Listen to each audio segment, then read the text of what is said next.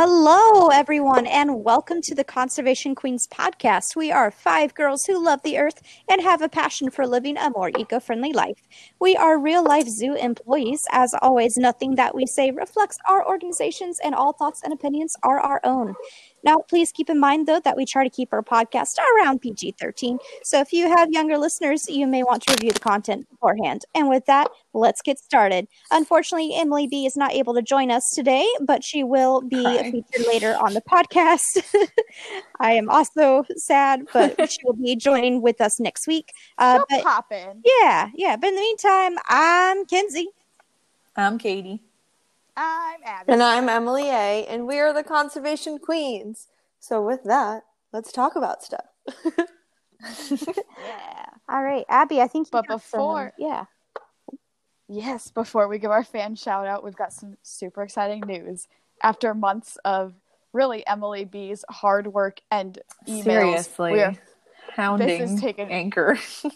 this is way longer than we wanted it to take. But we are now on Apple Podcasts. We are on Spotify. We are on Breaker, Overcast, Pocket Cast, and Radio Public, all the major podcasting platforms. It's so exciting.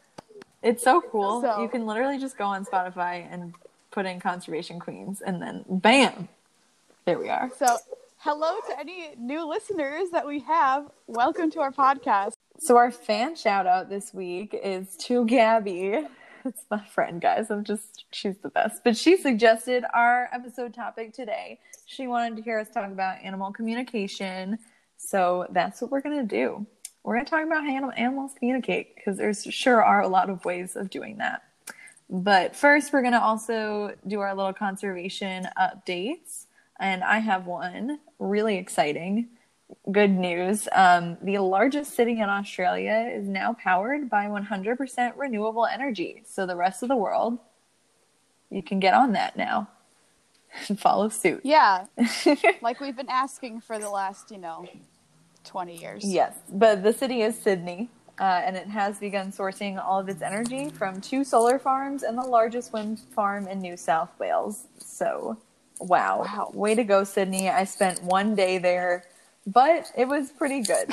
So, I was there for 24 hours. I literally was but like 24 hours. nice. I walked around the harbor, like, I, and actually, that was the day after Pokemon Go came out.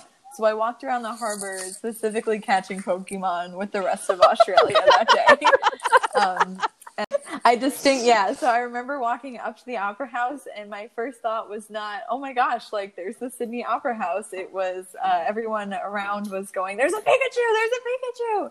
Um, and running toward it, and I was like, "Wait, what?" And then I also ran toward it, and I actually have a picture of the Pikachu in front of the Opera House because, like, you know how you could see the Pokemon in the real world. Oh my god. And I was like, yes, what a dream come true in Australia and catching a Pikachu. So that was my 24 hours in Sydney. It was great. Anyways, And let's now they're sustainable. Let's yes, and now it's all solar powered Pikachu's. So does anyone have any zoo news to share? Me! I have zoo news. So, if you guys all remember, a couple weeks ago, I talked about the Minnesota Zoo and how it was maybe not going to be able to keep its doors open, but good news, they did get some government funding and they got a lot of donations from visitors. Um, shout out to Kenzie's mom who donated to the Minnesota Zoo for us. This the Yeah. nicest thing. Kenzie's mom is the best. Thank I you. love her. I But love her. that's And- great news.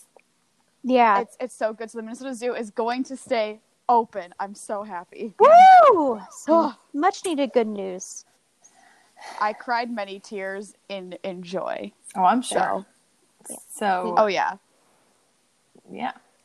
We ready to jump right into this topic today? Because Let's do it because we're not good at communication. So let's talk about what animals are better at. I am really excited. This is one of my favorite topics that is covered in animal behavior in general. I think it's so cool and it's such a vast topic. Um, but we're going to try and break it down for y'all, give some cool examples, and we'll see how it goes. But animal communication. I'm going to give you the textbook definition right now, and it's going to sound like garbage. You're going to be like, what did she just say? But basically, the way to define animal communication is it occurs when the when there is an action or cue given by one organism. This is called the sender. And this cue is perceived by and alters the probability pattern of a behavior in another organism, known as the receiver. Uh, and it's conveyed in a fashion that's adaptive to either one of the participants. So basically, in a way that either one of them will understand. So, words, what do they even mean?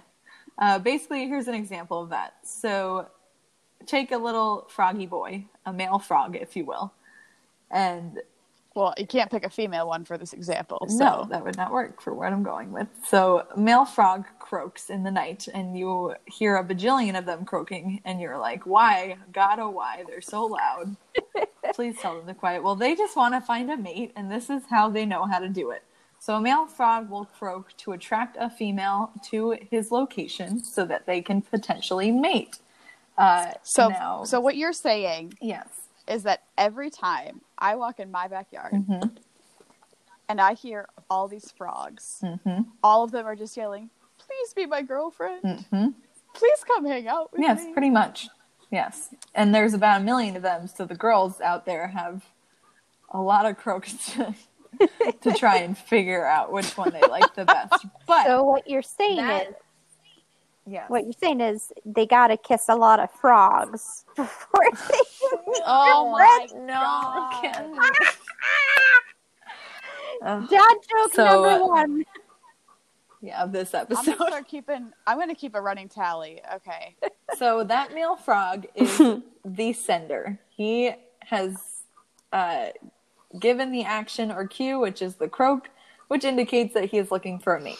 The receiver is the female frog that hears the cro- croak, and because she hears that sound, it is more likely that she will find the male frog and potentially mate with him. So that's the behavior that's altered.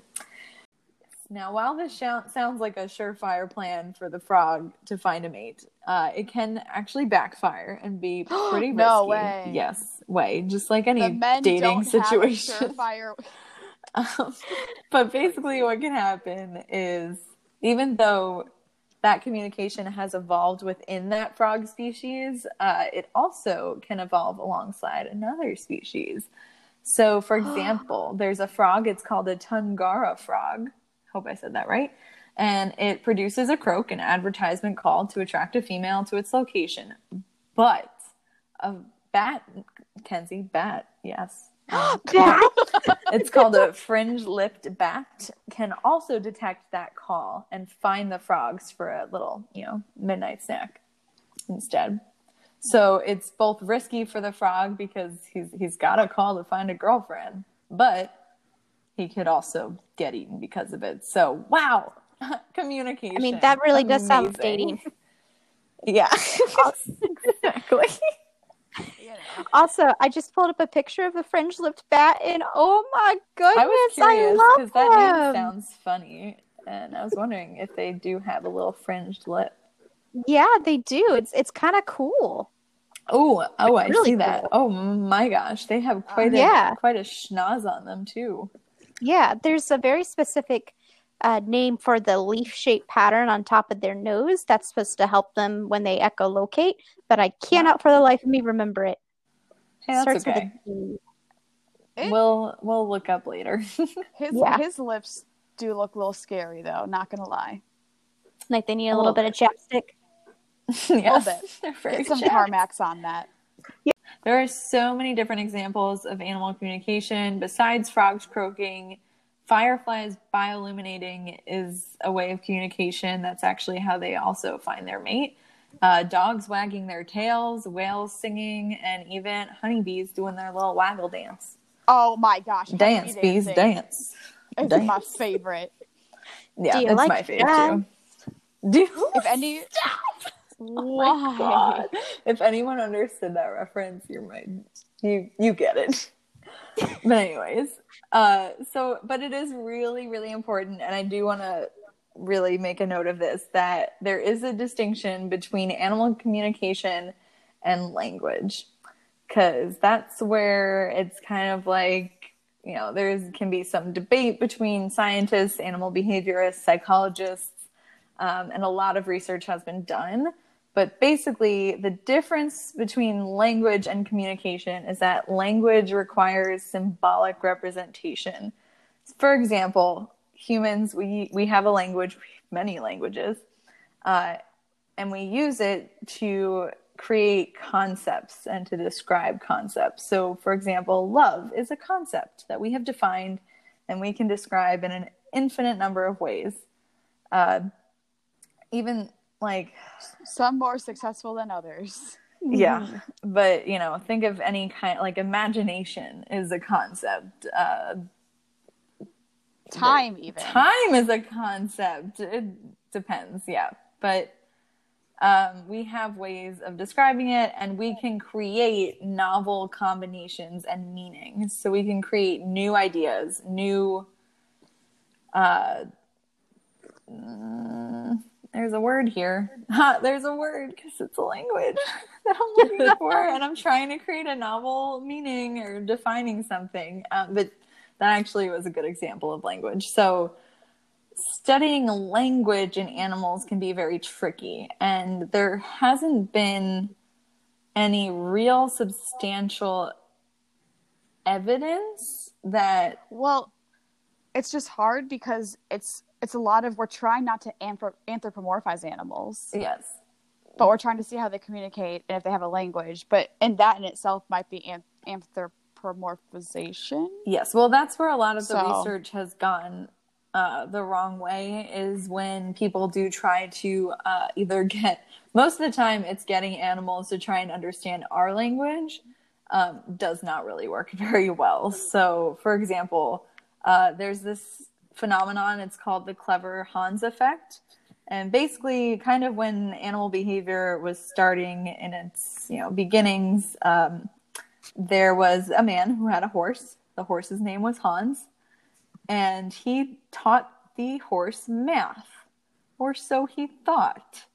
Uh, basically, he would present the horse with a problem that would be, you know, four minus two. The horse would then tap the ground with his hoof um, two times because four minus two is two. And he could do this with like any math problem he was presented with. He would, bam, get the right answer. You know, tap his hoof 12 times for whatever problem he gave him. Uh, however, they found or figured out that it was not that the horse actually understood mathematics. Um, it was that the horse was every time it, the trainer would present him with a math problem, and the horse horse would tap its hoof. Uh, the person didn't realize that the trainer would actually basically have a tell, um, where if he like leaned forward a little bit um, when the horse tapped the correct answer, the number of times that was correct, um, he'd stop because he saw the signal from the Oh. trainer that yep that oh he did that thing so that means I, I think i get a treat now which he would get a treat when he got the answer correct so hans was not actually doing math he was just uh, he found an association between uh, his trainer's body language and uh, getting a treat That's why training so hard. that was operant conditioning for you. It was positive reinforcement. And yes, it does indicate definitely a level of intelligence on the animal's end that it was able to notice such a subtle thing, pick up on it, and to create that association. So it, it you know, bam, that's the clever Hans effect.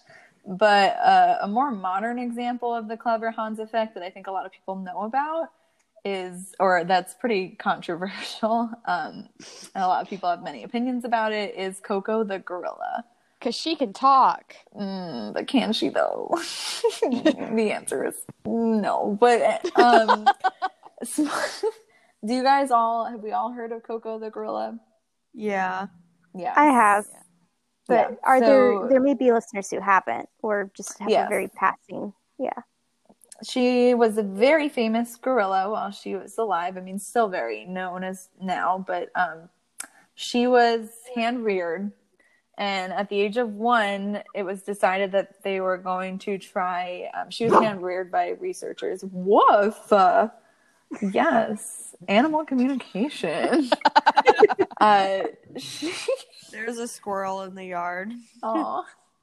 and you know what that bark is? It's a warning bark. And it's his Oh, way of communicating, get out of here. Yeah. Way Wow. to segue that. Thank you. Um, Coco the gorilla, raised by researchers, uh, decided at the age of one they were going to try to teach her American Sign Language. Um, and what ensued was a very interesting story. Basically, her trainers to teach her uh, a large number of words, understand what they meant. Um, which is like very you know not super crazy when it comes to primates um, for example when i trained monkeys we would when we were doing training i would say something like hand with a hand gesture and they knew that meant to put their hand in my in the palm of mine so we can inspect their hand during like uh, vet examinations and so yes primates can understand when we say certain words and we make an association for them uh, especially when it comes to positive reinforcement and training. So that's um, where Coco's understanding of words began. But then they also taught her um, signs for certain words so that she can do them back to the trainer.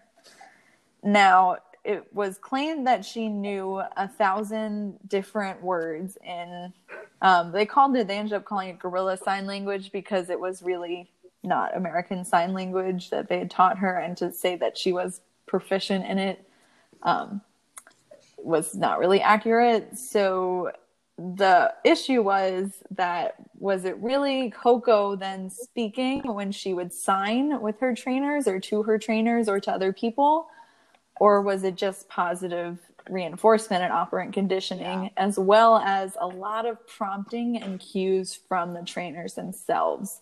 um, in certain situations. So that's kind of the the like hard part when it comes to animal communication versus language because there's still that inability to form um, like a sentence, like a complex thought or an abstract abstract idea is really the big thing.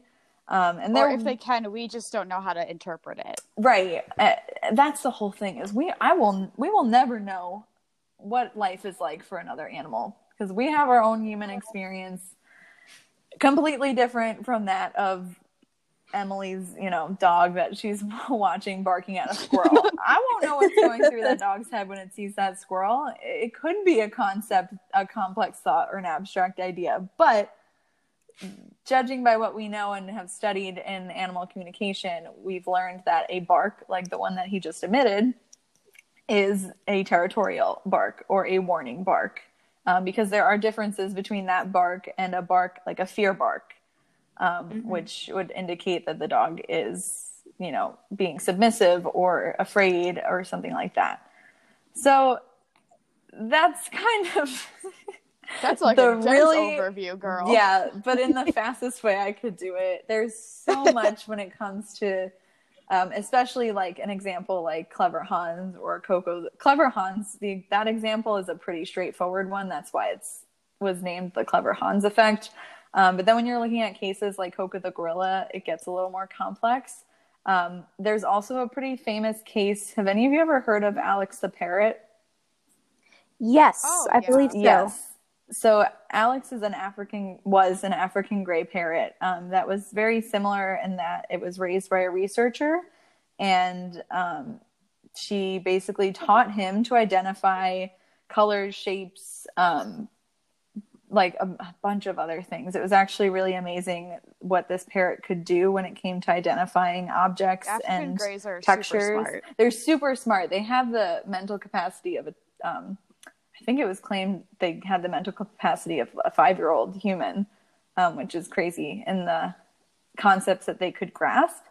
However, it becomes another kind of is it more of like the memory of this animal and you know the uh, again the associations and the operant conditioning that they go through when it comes to this kind of training and research and the problem is it's oftentimes single subject studies which makes Yeah. the research also Wrong. n- not necessarily wrong, but yeah, pretty hard to to prove, I guess. Hard to prove. Uh, but the one instance that I remember learning about Alex the parrot that kind of made me think, mm, okay, there could be the possibility of language here.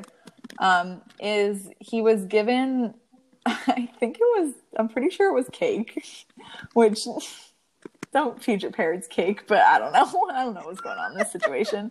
Uh, I And he did- now. he did not he did not know the word for cake um, but he knew the words yummy and he knew the word bread and so when he was eating it apparently he said yummy bread now that is two different things that he put together to describe one thing which could be considered a novel combination That, But- Yeah, it's, yeah. it could be a coincidence too. right so that's the thing is we just don't know So but I'm basically- a, I'm a cease, yes, on this topic. It's, So basically, it's so there's just- so there's just there's a lot of nuance and a lot of complexities to sort through that even scientists themselves struggle with. Essentially, is what we're Yes. As here. far as language Yeah. is confirmed, uh, concerned, animal communication is pretty straightforward. Uh, there are four different kinds of animal communication. Yeah. Yes, I'd and we're gonna go through all of them and give you some examples of it because they're really Yeah. fascinating. But real quick, before we jump to Abby, and Abby, this will actually segue. But have you guys heard of the African gray parrot that Andrew Jackson had? No, did it call him an idiot? Because I would have loved that. Pretty much. Because he So- was. So, listeners uh, who are listening to this, definitely, especially if you are a history fan, look this up. But apparently, Andrew Jackson had a parrot, and he taught it to quote unquote speak, or you know how parrots they can replicate certain words or speech, uh, like Mm-hmm. Katie, you were just talking about. Uh, Andrew Jackson had quite a temper and was known for uh, a very colorful mouth. And so when he finally died, the parrot was at his funeral and proceeded to swear so much that they had to remove the parrot from the funeral. And honestly, What? yeah, that is the most. Honestly, that's pretty. fitting. Yeah, honestly, especially since he's responsible for the uh, Trails of Tears. But whoa, that's another subject. But That's a anyways, whole mood though. Let's not let's not open that can of worms right now. But that's not like that's not really how like birds communicate though. Because let's talk about that. Yeah, tell us, Abby. Tell us. Great So thanks. I'm a master. I've got my helmet and everything. Because we're on a segue. All right. So, Um, uh, government spies, go. government spies. We're talking about burbs. Um, What so kind birds- of communication are we talking about? Well, let me birds? tell you. Because they So got a couple. I was gonna say that I, w- I was getting there. If you just let me Sorry, talk my words. okay. Um, burbs, burbs use a lot of different kinds of communication. Um, vocal is one that a lot of people are familiar with, but another one is visual communication. Yes. Um, and spoiler alert, it's mostly because they uh, are all looking for mates and want to have sex. So that's what this topic is going to be mostly about. Becky. There's some Becky. there's some other there are some other examples in there, but there's Wanna there's smash. gonna be a lot of. All right, so Katie's on board. Um, That's the most but- iconic bird video there is on the internet. oh, jeez. So moving on. Uh, let's talk about color first because there's lots of colors. Birds are colorful, right? Yes. Yeah, Usually, it's usually the boys, right? yeah. Uh, yeah, they're pretty Yeah. colorful. Eh, It's mostly men. So you guys know how sometimes like if men are trying to impress a lady, to like put on a tuxedo or a suit jacket. I don't know what kind of man you're talking about, but sure, we'll roll with it. Okay, or like you know how they like wear a long sleeve button up shirt, but then they like roll their shirt up to like halfway. Oh, yes. Fancy. and you're like somehow it makes They them, tried. like, a little It bit does. more attractive. I don't know Mhm. how that works, but it does. Um, so birds will also use colorful feathers to indicate that they are ready to go and they are mating material. Um, especially parrots will have super colorful feathers, or another good example is like a cardinal. Because the Mhm. more red a cardinal is, um, the more mature they are as a male, and the females are kind of just like looking out for the reddest, prettiest bird. Um, That's But- important. Like, what, Yeah. is that they're looking, the color indicates something about their health. Yeah, and it's not Mm-hmm. just their feathers either. So if you look at other kinds of animals, they have different um, visual communications. So blue-footed boobies have bright blue peats. Um, bright blue peatsies and and boobies, um, and they actually like will dance, which is uh, visual as well. Um, but the bright blue feet indicate that they're ready to go. Um, king penguins have a strip of skin on their beak that actually indicates how hot or cold they are. Oh, Isn't that crazy? I did not know that. Yeah, so African penguins have um, a little patch under their eye as well. It does the same thing. So it's like the one part of their body that's not really covered in feathers and is not their beak or feet. Um, and different colors can show at least how hot or cold they are. So it's it's a way that a lot of zookeepers will monitor bird health, which is crazy. That's pretty cool. Um, yeah. And then juvenile purple martins also have bright yellow mouths. So a purple martin's a migratory bird that goes from Brazil all the way up to um, the United States for spring and summer. And the little babies, if you see their mouth open, like uh, it's bright yellow, and you can tell that they're just like, "Feed me, Seymour." It's all kinds of. I'm hungry, which I could use that, but instead I just yell, "I'm hungry." Um, but there's visual communication as well. Um, they also use body positioning, so body language. uh, Okay, okay, Ursula. yeah. Um, feathers is one way. Uh, they can show or hide different colors of feathers on their body. Um, like red-winged blackbirds will like show more of their color when they're down to clown. Um, it's kind of like the ladies it. in the old-timey movies that like lift up their skirt and show their ankle, and you're like, oh. Ooh, scandalous. Um, it also could just be position of individuals that are in flocks. Um, starlings will like make these crazy formations, and it could be some kind of communication. Um, it also could be parts of their body. Have you guys ever heard of a frigate bird? I have, yeah. They're the really big seafaring ones, right? Yeah, and they got that big old red sack on their neck. Mm. Um, that sack is called their gular. It's basically the thing that attaches the bottom Wait, of their beak. what is it called? Their gular. Their gular. Oh, Listen, w- boy, let me see that gular. look up a frigate bird right now. And you How do you spell it. frigate? F R I G A T E and then Thank you. bird. Perfect. You. will know what I'm talking about. There's no missing it. So they got these like big, these big sexy gular pouches, and they inflate them. Oh, Um, yes. Oh. I know exactly the bird you're talking about. Yes. Okay. Right, but you just don't know the name of it is. Not yeah, the I name of didn't know that's what it was called. Yep. They inflate those big sexy pouches to let ladies know that they are also ready to do the thing. Um, do you guys want to hear like a really dumb story from when I was a little kid? Yes. It's I'm related. So we had we had this like exercise ball that was bright red, and I was reading a book that had a frigate bird in it, and so I would go around the house with like the exercise ball like right Oh. underneath my chin, Oh my god. pretending to be a frigate bird. And like That's I don't great. think my parents even know about this, but like I distinctly remember doing that. They probably just Oh, thought you were crazy. They just thought that I was like just there she goofing is the exercise ball on her neck again. But what I was up with literally that? like, I was literally like, I'm this bird. Like, look at, I have the pouch like the bird does. I remember doing that. wow. When I was like five. Nice. Wow, you were a bird nerd even before puberty. That's that's pretty impressive.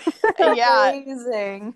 Usually you have that one bird that just like flips you and you're like, oh, I am a bird nerd. Like you don't realize it until you like get there. you. It does. Um, but yeah, that was never a problem for me. I just kind of always was a bird nerd. There you Um, go. I'm kind of going fast through this because there's a there's one that I really want to talk about. So Please. Um, so talking about posture next. Um, so hi peacocks. posture is how a bird stands or how Mhm. they hold their feathers. So Mhm. some birds like to fluff up their feathers to appear bigger than they are. Mhm. like and a they like to harass Katie when she's trying to clean an animal exhibit and not Yeah. trying to you know, Listen, be but- distracted by a peacock. I've had peacocks try to harass my horse while I'm riding the horse. Oh, that's Oh no. Have Well, no fear. if you guys if you guys would just respond to the the signals they're putting out maybe it wouldn't happen Listen, What am I I'm supposed to on a giant do? horse.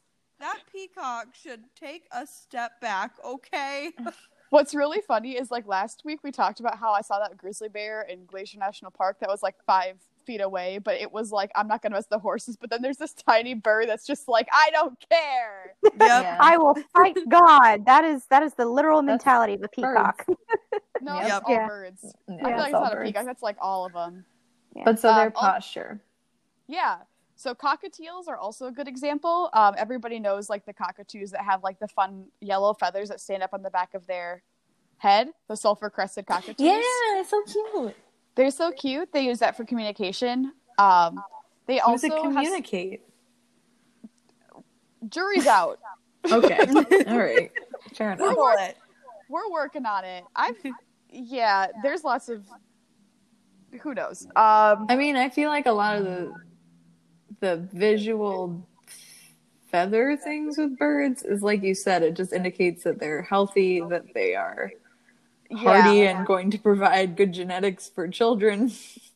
that's like the nicest way to say attract a mate is I am hardy and going to provide good genetics for your children. Yeah, and I think you're going to talk about it, but movement is a good example of that. I think Movement that is is a a super uh, good example. excellent pickup line. So if What they, I'm you, uh, healthy and hardy and you're have good genetics. them, just say, "Hey, I could give you really good offspring." Yikes.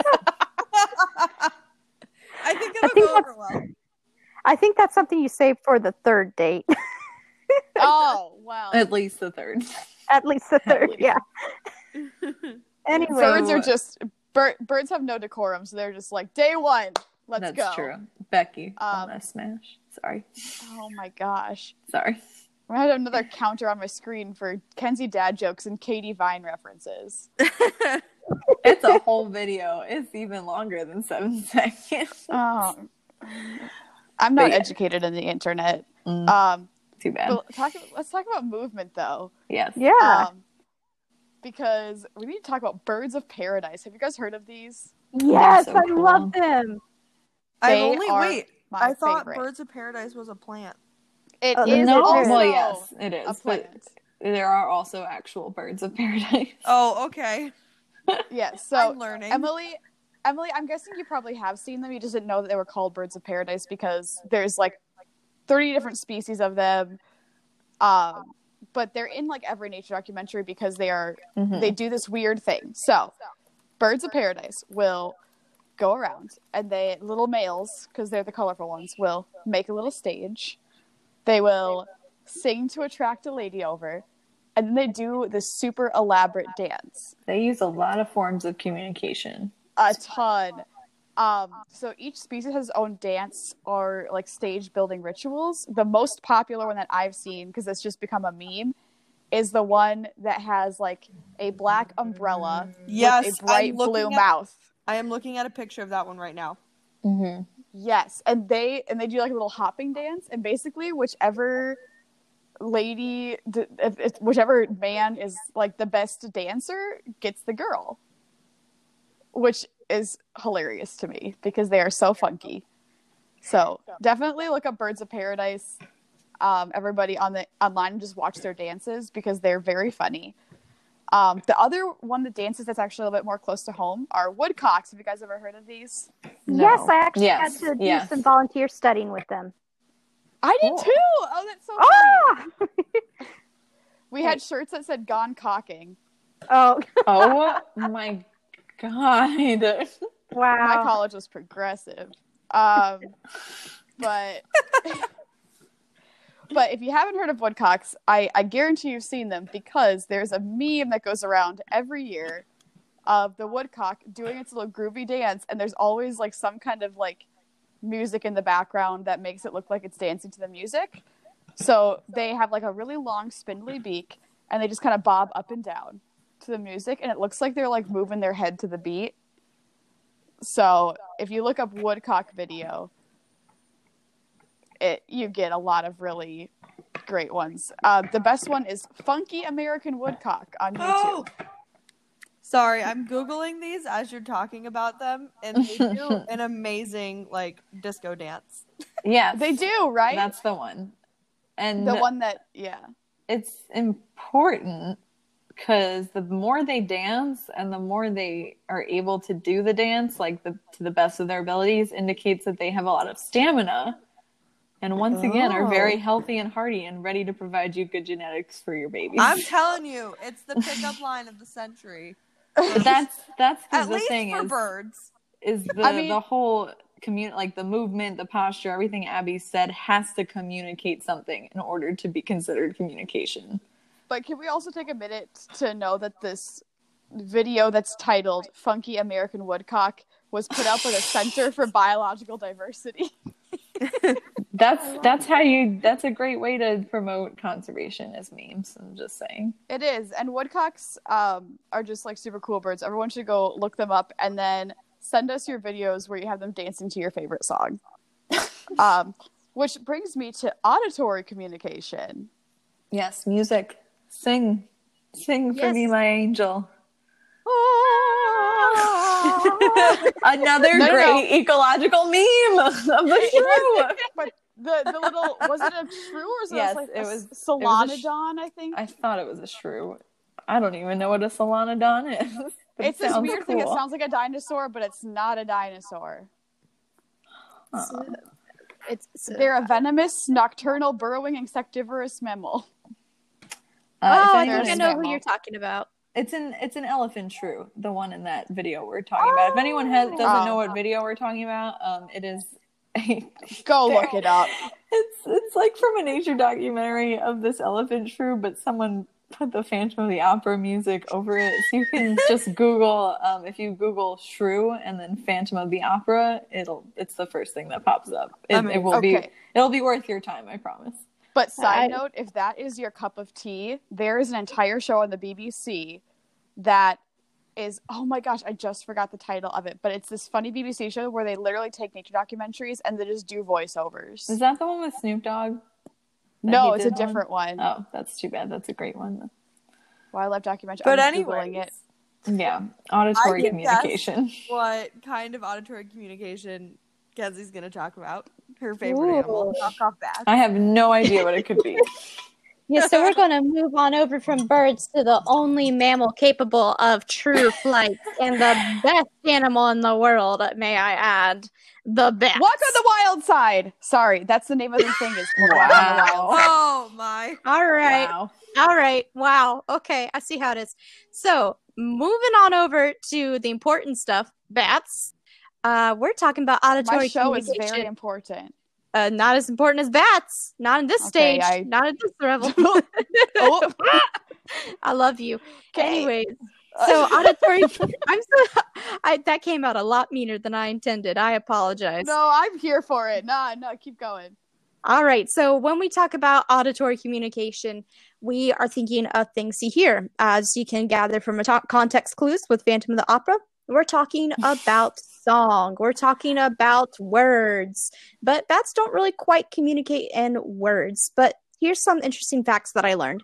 So right behind humans, it's believed that bats are the most verbal slash talkative of all animals that we know of today on planet Earth, which is Really? pretty rad. Yeah, yeah. Not It's- what I would have guessed at all. No, No. not what I would have guessed either. And there's been a lot of studies on verbal communication with bats, and it's really cool. So I was actually l- reading a article published by the Smithsonian back in 2016. There are researchers in Tel Aviv, and they actually found that bat noises they're not random as we may have thought before, uh, but they were actually able to classify the majority of the calls they were able to record into about four different categories. Um, one of the calls was about the bats arguing about food, which I mean, who hasn't been there? Uh, Relatable. another, right? I'm like Another- so hungry right now. I know I got some chicken katsu that's calling my name from my fridge. But um, another call group that they classified was disputing over positions within the sleeping clusters. So if you ever had to share a bed with a sibling or on sleepover, you Mhm. also know Uh, third call reserved for males making unwanted mating advances. Uh, it Oh, happens in the animal world too. bats Back up. woke. Back up, boy. Bats are woke. back up. I love that. yes. It And just then- translates to no in all capital letters. You are Yeah. not hardy and healthy enough to bear my children. Get your genetics out of here. and that's the correct response to that pickup line. Yes. And then the fourth and final one happens when a bat argues with another bat about sitting too close. Oh my god, I Um, didn't realize bats yeah. were so petty. I love this. right? They're amazing. And you know, they're just they're fond of the personal space. They like to be social and they like to be around other bats, but in the end they still need their personal bubble, which oh honestly my Do you gosh, see I this? think This is my I bubble. saying- I, I think my inner animal is a bat. Yeah. we are all bats, Abby. Also, We are all if you bats. guys if you guys listen at the beginning, I mean, of our podcast, if you're a newer listener and don't know what that little beginning jingle is, there it's all of our favorite animal noises kind of mashed together with the ukulele behind it, but there are bat noises in there. So Mhm. Yes. when it ends, you And- can re-listen for those bats again. Yes, and I'm glad you actually mentioned that, Katie, because when I was doing my research for this episode, uh, it and what from I gathered from personal experience too, a lot of the communication that bats use we can't hear. So they usually communicate to each other verbally by high frequency chirps, screeches. They Mhm. even sing as well, and their frequencies are usually over about hundred thousand waves per second. Uh, now, humans, Wow. if I remember correctly, is within the twenty thousand wave sector. I would double fact check that. Um, actually, yeah, 20,000 20,000 waves per second. So There we can't hear, we only hear a very small portion of what they're actually saying. So there are some Yeah, really it's like cool. the Yeah. opposite end of the spectrum, the elephant, like they have like so low we can't hear it either, yeah. here. Yeah, Mhm. yeah. So we that's just have why, really bad ears. you know, we really do. Compared to We the rest do, of the though. animal community, we really do. We suck at it. Uh, but that's the why only we get thing good that we have that is We have other things that make up good for it. Other than that, Exactly. we're useless. We have Though I would argue. we do have some. Wait, Yeah, am I so arguing do- for people right now? I'm sorry. Never mind. Keep going. I don't want to Hey. do that. All right, so so yes, as a so yeah, so they are able to communicate um, at frequencies that we can't hear. So there's a lot that we still need to learn about them, and of course, not only do they use this to communicate with each other, but they can also use this to help locate their food. And you guys probably know where I'm going with this. Starts with a E, ends with shun. Evolution. Ishan. You guys, you guys are making me so sad right now. Come It is on, what, late, Kenzie. what does a dolphin use? What does a dolphin use? Echolocation. Oh my god. I'm sorry. Echolocation. I'm sorry. Oh, Wait, no. I, I like didn't joking the whole understand what you were asking Oh. for a sec. I thought this was a. I thought we were doing a bit. Well, I, I well, it turned into one, so good job. Okay, uh, but great. yeah, echolocation. So they also use echolocation uh, to find food, most specifically with small microbats or insectivores. But what's really cool is that by using that echolocation, they can detect objects as thin as a human hair in complete and total darkness. What? Yeah. So That's- just Yeah.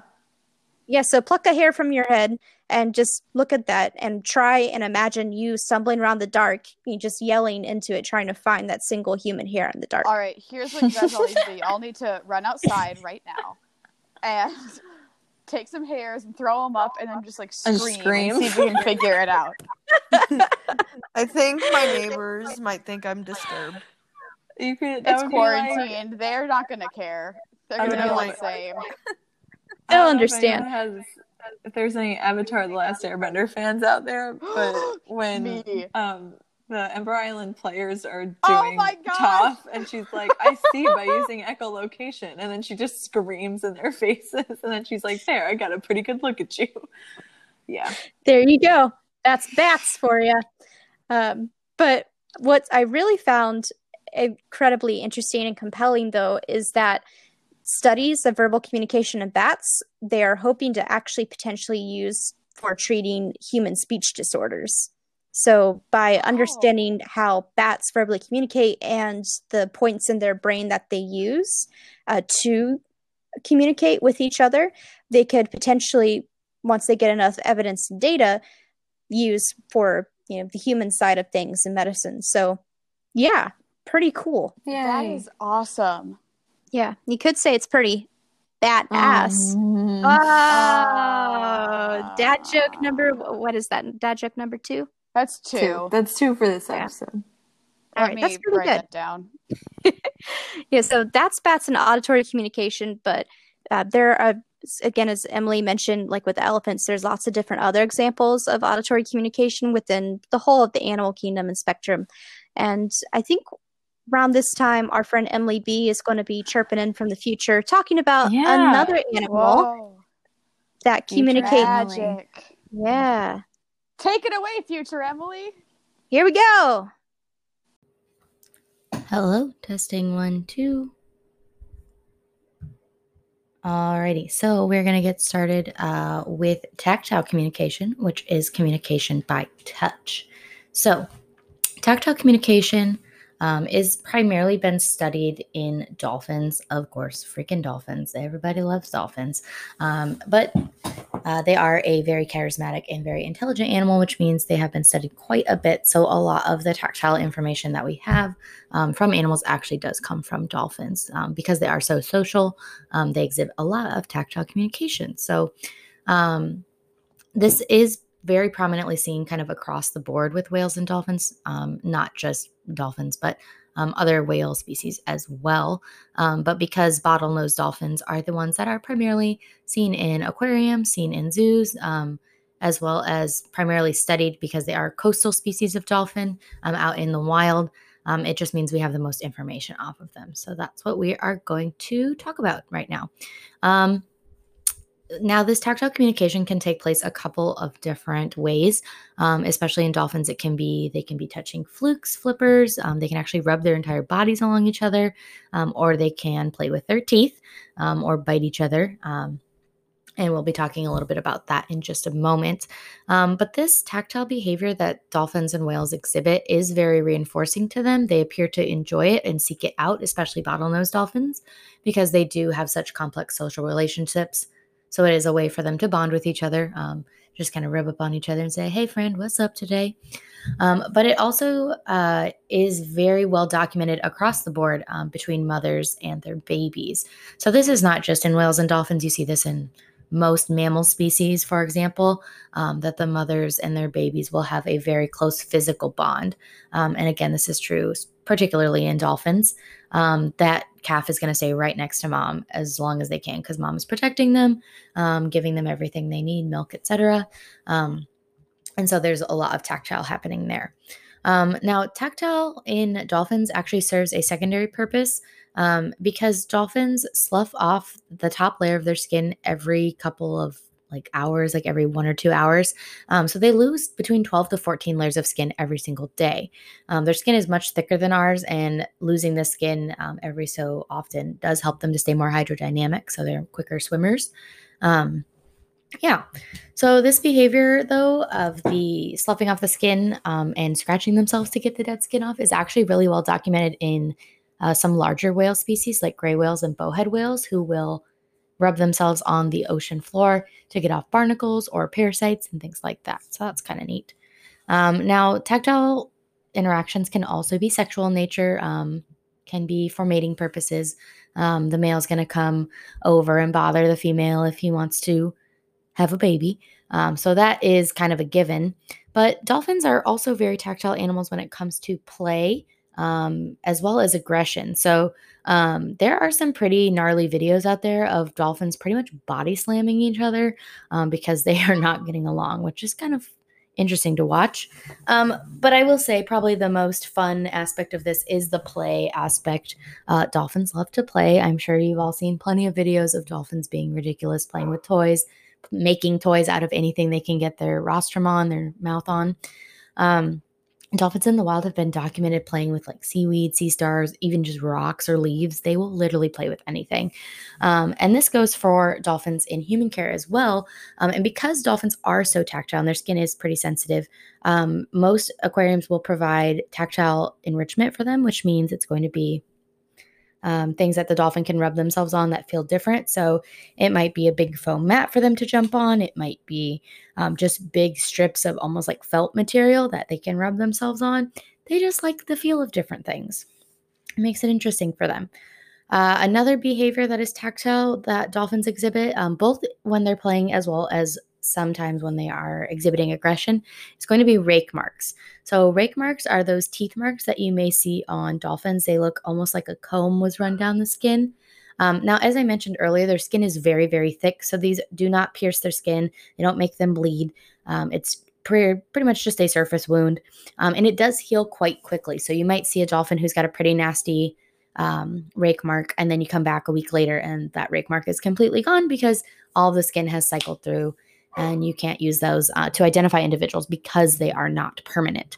Now, dolphins can, um, especially when they are exhibiting the aggressive biting, they can make notches in each other's flukes and fins because those are strictly made out of cartilage. Um, so they can uh, lose pieces there, and you can actually use that to identify individuals. Now, this wouldn't be a segment by yours truly, Emily B, if we didn't talk about my favorite animal, the beluga whales. So I looked up uh, beluga whale tactile interactions. Um, and what I found was that there is not a lot of beluga tactile information out there. Uh, there was a study that happened up in the Canadian Arctic in a place called Cunningham Inlet, and they did um, observe that the belugas, and this was a four year study, um, they observed that the belugas, 14% of their time was spent rubbing their bodies on the substrate, so on the bottom of the uh, inlet there.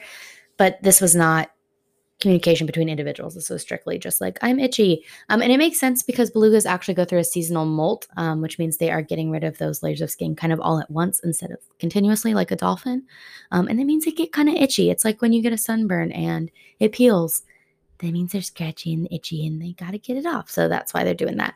Um, now, the tactile communication that does exist uh, between belugas that has been studied is strictly between mothers and calves. Um, mothers and calves will, like I said, have a very close physical bond. And probably the cutest thing I found while I was researching this is that um, there's a behavior that's been documented both between wild belugas and belugas in human care. And that is where the calf will actually bump their melon or their big forehead um, onto mom, like bump their belly to be like, Hi, mom, I would like some milk now, uh, which I just thought was the cutest thing of all time. So, uh, with that, that's really all we have to talk about today for tactile. Um, if you're interested, there is a ton of information out there about dolphin tactile communication because it is so well studied. Um, and like I said, other animals do exhibit tactile communication as well, but I thought we'd focus on dolphins today. So, with that, I'm going to turn it over to our next segment, which is Emily A., who I believe is talking about uh, communication by smell or pheromones, if you will. And thanks, Emily B, for That was so cool. your lovely input for tactile communication. I'm sure you mentioned beluga whales about 30 times. At least. Now, our last form of communication is The best Is- one. Olfactory communication. So if that's a big word and you don't know what it is, it's okay. it is smell and taste. So that's what we're talking about is pheromones essentially. chemicals, baby. yeah. I Um feel like that should be chemistry's tagline. Chemicals, baby. I think it pretty much is, yes. Yeah, Yeah, but it'd make it more well be. interesting when you sign up for the course. Definitely, because chemistry is uh It's a well lot. anyway, but so what are what, Well, what olfactory so- communication we looking at here? Yeah, so when I Googled olfactory communication in animals, the majority of the things that kept coming up was insects. Um, Mhm. And I guess insects mostly rely heavily on scent communication or like using pheromones. Heavily on really? pheromones. Oh, well, for yeah. sure. Yep. Dog agrees. A lot of pheromones. Ooh, growl. Is there a squirrel again? No, someone came in the house. Oh, growl. Okay. But yeah, no. Uh, insects use a lot of, or they rely heavily on on pheromones. That's definitely true.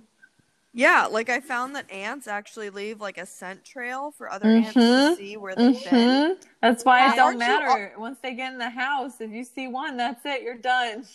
Yep. Don't- aren't you guys all in the group where we all pretend to be ants in an ant colony? No, I'm Oh not my in that group. I'm not in that one. I need to join that one on Facebook. I know exactly it's- what you're talking about. It's a party. Oh. Things happen in that that, reminded group. me of it. I actually forgot about it. But yeah, if you're interested, li- you can join a Facebook group where everyone pretends to be an ant in an ant colony. It is We very lift fun. a lot of watermelon. There's a lot of lifting. But anyways, back to sense. um, something that's super common that I think a lot of people are pretty familiar with is cats marking their territory. Um, and they do it not only to claim their territory, but how they can find a mate, aka which is when the male finds a female when it's her time to shine, if you know what I mean. Yeah. That, there were. I could I could detect some raised eyebrows in your voice there. If you if you know what I mean. wink wink. and then one of the other really common things um, was sharks having a sense of smell, which like I didn't actually know if they have nostrils, but apparently they do. They do. Yes. They they Two- do. Two thirds of their brain is dedicated to uh, scent, to smell. It's it incredible. makes dissecting them hard. and there is this um, very strong myth about sharks, how they can detect a single drop of blood from a mile away, uh, which is actually not true. But they do have an incredible. They have a very strong sense of smell, and that is mainly how they find their food.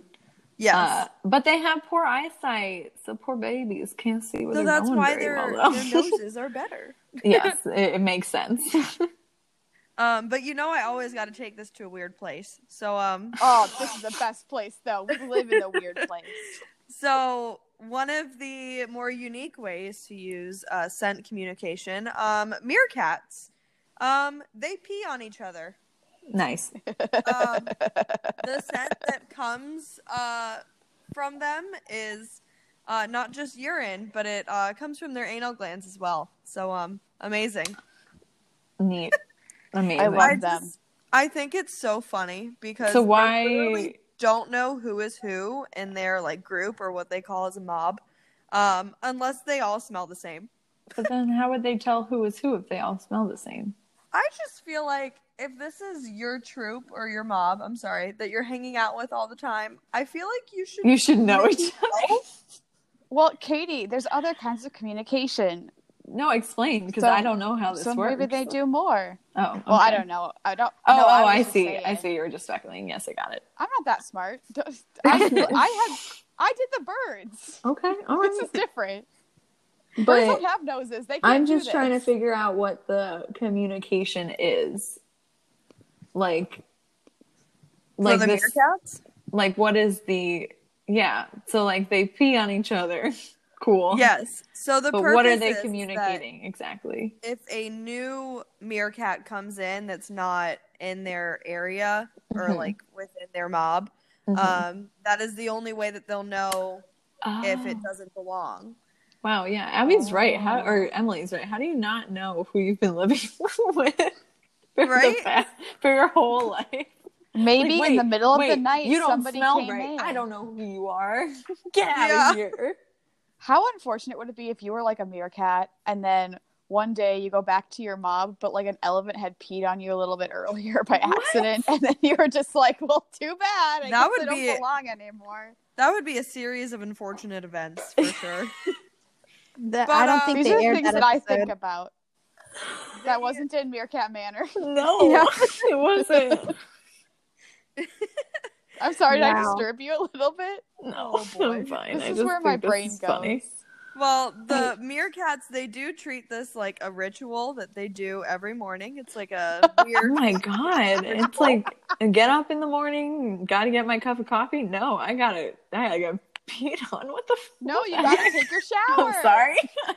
and like even so they have Take like a, very like hierarchical system where there's a king and a queen. Yeah. Um, and even they partake in it. And the thought that just went through my head was just one of the meerkats are like, I am honored for you to pee on me, my queen. See, I had a different thought. I, I literally thought like, well, it's shower time, so it's time for our group shower where we all just pee on each other. gross. Stop it. Abby. Oh man. Um Yeah. well, to take it to another weird place. Oh, my favorite. This is my favorite. Emily, you know it is. well, Abby taught me about this. Um, Kenzie, I'm scared. into it.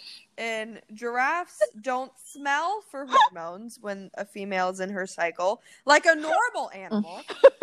Um, Giraffes, giraffes are so gross. they they believe that the only way to determine if another giraffe is cycling is if they drink the urine. Oh my god! Oh my god. Do you know how they get that urine? Did I tell you this part? Oh, Oh, I'm even more get- scared now. What? All right, so it's about to get gross, y'all. So this is where it gets PG thirteen. It was already gross. It's PG thirteen. so, male giraffes, when they want to know if a female is in her oh, cycle, Oh god, in- I think I in know where you're going with this. they take their head No. and they smack the butt of the female, and they have found if the female giraffe wants to mate with the male giraffe, she pees more, Amazing. and then they drink it to see if she's ready to go or not. Incredible. See, this is I where love like my animal behaviorist mind is like, okay, the signal there, the sender is the male giraffe. He is his signal is smacking her butt with Smacking his head. ass. The female receives that signal, but what is she receiving with that signal? Like, what is the like? Is it you smack Well- me real hard? I guess that means you're hardy. it all comes back to the hardy and healthy genes, guys. That's just that's evolution for you. So I'm just trying to figure that out. Now that we have um breached the uh, weirdness cap for this episode, um, I, I'm gonna though? look more into that because I want an answer to my question. So We should. I one day we will do animal mating rituals, and it's going to be my favorite episode that we do ever. if any listeners out there are giraffe experts or happen to be, please let me know because this is going to bother me for the rest of tonight and the rest of my life unless I find an answer. So thank you. Uh, huh.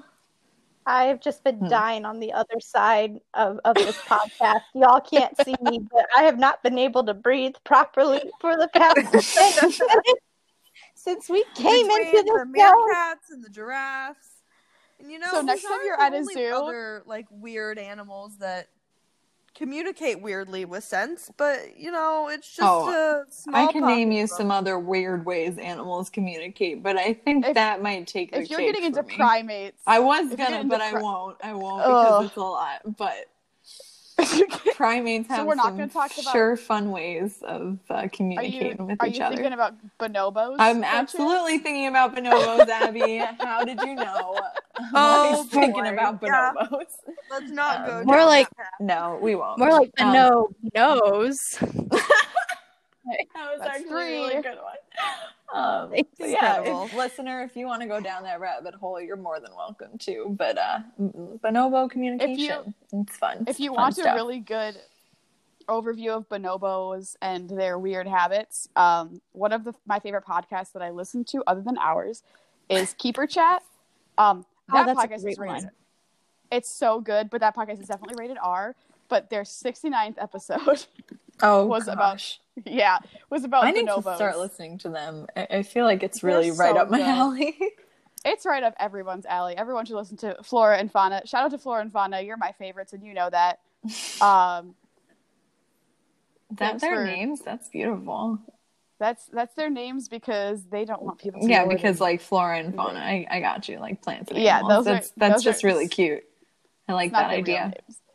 Names. yeah, they they it's it's smart, but yeah, their episode on bonobos is really good. And if you want more weird primates, uh mating things, then you can go to orangutans. You and can that's just all I'm talk to me say about too. that. Just reach out. I'll uh, we'll have a we'll have a chat.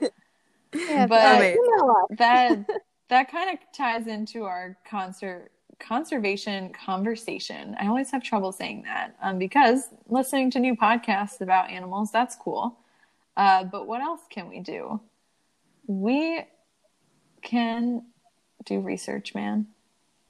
Not that we all Yeah. have the ability to go out and do legitimate animal behavior research, but we can support animal behavior research because it's so important. Um, because studying things like animal communication not only is super fun to just learn about, because I just think it's so fun, so interesting, so many different ways, but it helps us develop new ways to better conserve animals. Uh, does anyone want to talk about this example a little bit? Yeah. Yeah, we talk about elephants and bees. hmm I think it's a prime example of how animal communication and studying it can help conservation efforts. Absolutely. So there is um, a elephants and bees project that was done over in Kenya and Africa, and what they had found was that there was a very specific uh, signal or communication that elephants made when they were around bees. Now, the reason why this is important is that a lot of local farmers were having issues and conflict with elephants because what was happening is that elephants, you know, they're big, they're muscly, they trample all over the place, they trample your crops, and then all of a sudden They eat them. you don't have they eat them. And so you're not able to harvest anything and sustain you and your family. So of course this led unfortunately to a lot of wildlife conflict. But because uh, some researchers were able to find that elephants were afraid of bees and for good reason uh, they were like hey let's try this out and they set up bee fences so essentially, around the perimeter, there would be these beehives. And so when the elephants would come near, they would hear the bees and they go, Oh, no, that's not somewhere we want to go. And they would go around. And what was also really neat is that it helps to support the farmers too, because they were able to collect the excess honey and then sell it and generate extra revenue and pollinated their crops as well. It's like the perfect Yeah. it's the perfect scenario that you like don't get in conservation that often. So when we find things like Really? elephants and bees. It is though. And then um in Zambia when I was studying abroad there they did elephants and chilies. So another And profits chilies? they could do. Yeah, like little chili peppers Ooh. because elephants don't like the taste of them because they're spicy. Yeah. So Yeah, that was get another one that I understand that. um but yeah, there's that's like a perfect win-win scenario that's based on research done at a zoo, which I think is cool too. Yes. Yeah, that would be So cool. just goes to show you research, learn something new about an animal, apply it to conservation. Importantly, apply it to community conservation. So involving the community and not just blaming the community for, you know, loss of land or loss of animals, but helping find a solution to both problems. Uh, so you, I think, listeners, I think it's fun to just kind of try out your own animal behavior research at home. You can watch us, the crazy squirrel in your backyard, for all that I know. Um, observe wildlife. Remember to always do so from a distance, though, um, because if you disturb an animal or mess with it in any way, that's going to mess up your little research project you're doing in your backyard. That is obviously very scientifically relevant, but it's fun. And you could also uh, observe your, I think it's fun to observe your pets and learn more about their behavior on a daily basis if you uh, are interested. But also tell your friends about the things that you've learned, not only from this podcast, but um, just in general, whenever you do go out into nature or to zoos. Uh, that's actually our challenge this week, listeners. We challenge you guys to share our podcast with someone new. Because you can hear it everywhere now. So you have Yeah, no excuse. yes, you could share it, you know, via Spotify, Apple Music, whatever uh, floats your boat. So that's our challenge, and we also have another challenge for you guys. Uh, next week's episode, um, Abby, I feel like you know a little more about this happening in July. Yeah. So, um, we are in the middle of July, and July has been dubbed Plastic Free July. So it's an it's the idea that for the month of July, you give up using single-use plastic as much as you possibly can. Now, I don't want everyone to take this challenge and be like, "Oh my gosh, like I didn't do it." That's okay. If it's just one thing, you're already helping. Baby steps. Um, and so, little baby steps. It takes everybody doing conservation a little rather than a couple people doing it perfectly because that's not really possible. So, all of us making an effort is great. So what we want you guys to do um, is go to our Facebook page or email us at conservationqueenspodcast at gmail.com and um, tell us your favorite ways that you reduce your use of single-use plastic. So if you have like a plastic reusable water bottle, that is reducing the use because you're not using a one that you recycle after one use. So we just want to hear what you guys do, and then maybe we can have some new ideas for us Yeah. to try when we're at home. maybe you use something um it doesn't have to be reducing if you reuse it you know fun ways that you might reuse recycle uh sorry plastic materials anything little or big I we're looking for your suggestions I say I haven't bought uh, bags for my bathroom trash can in years, just because I keep Oh, reusing yeah. old old bags that I i feel like a lot of yeah that's definitely a big one. a lot of people do it, but like it, it actually is helping. Mhm. So don't See? discredit yourself. Yeah. So thanks yeah, so much lots of little everyone for joining us this week and now go out there and stay sustainable and thanks for joining us Bye. And remember, bye.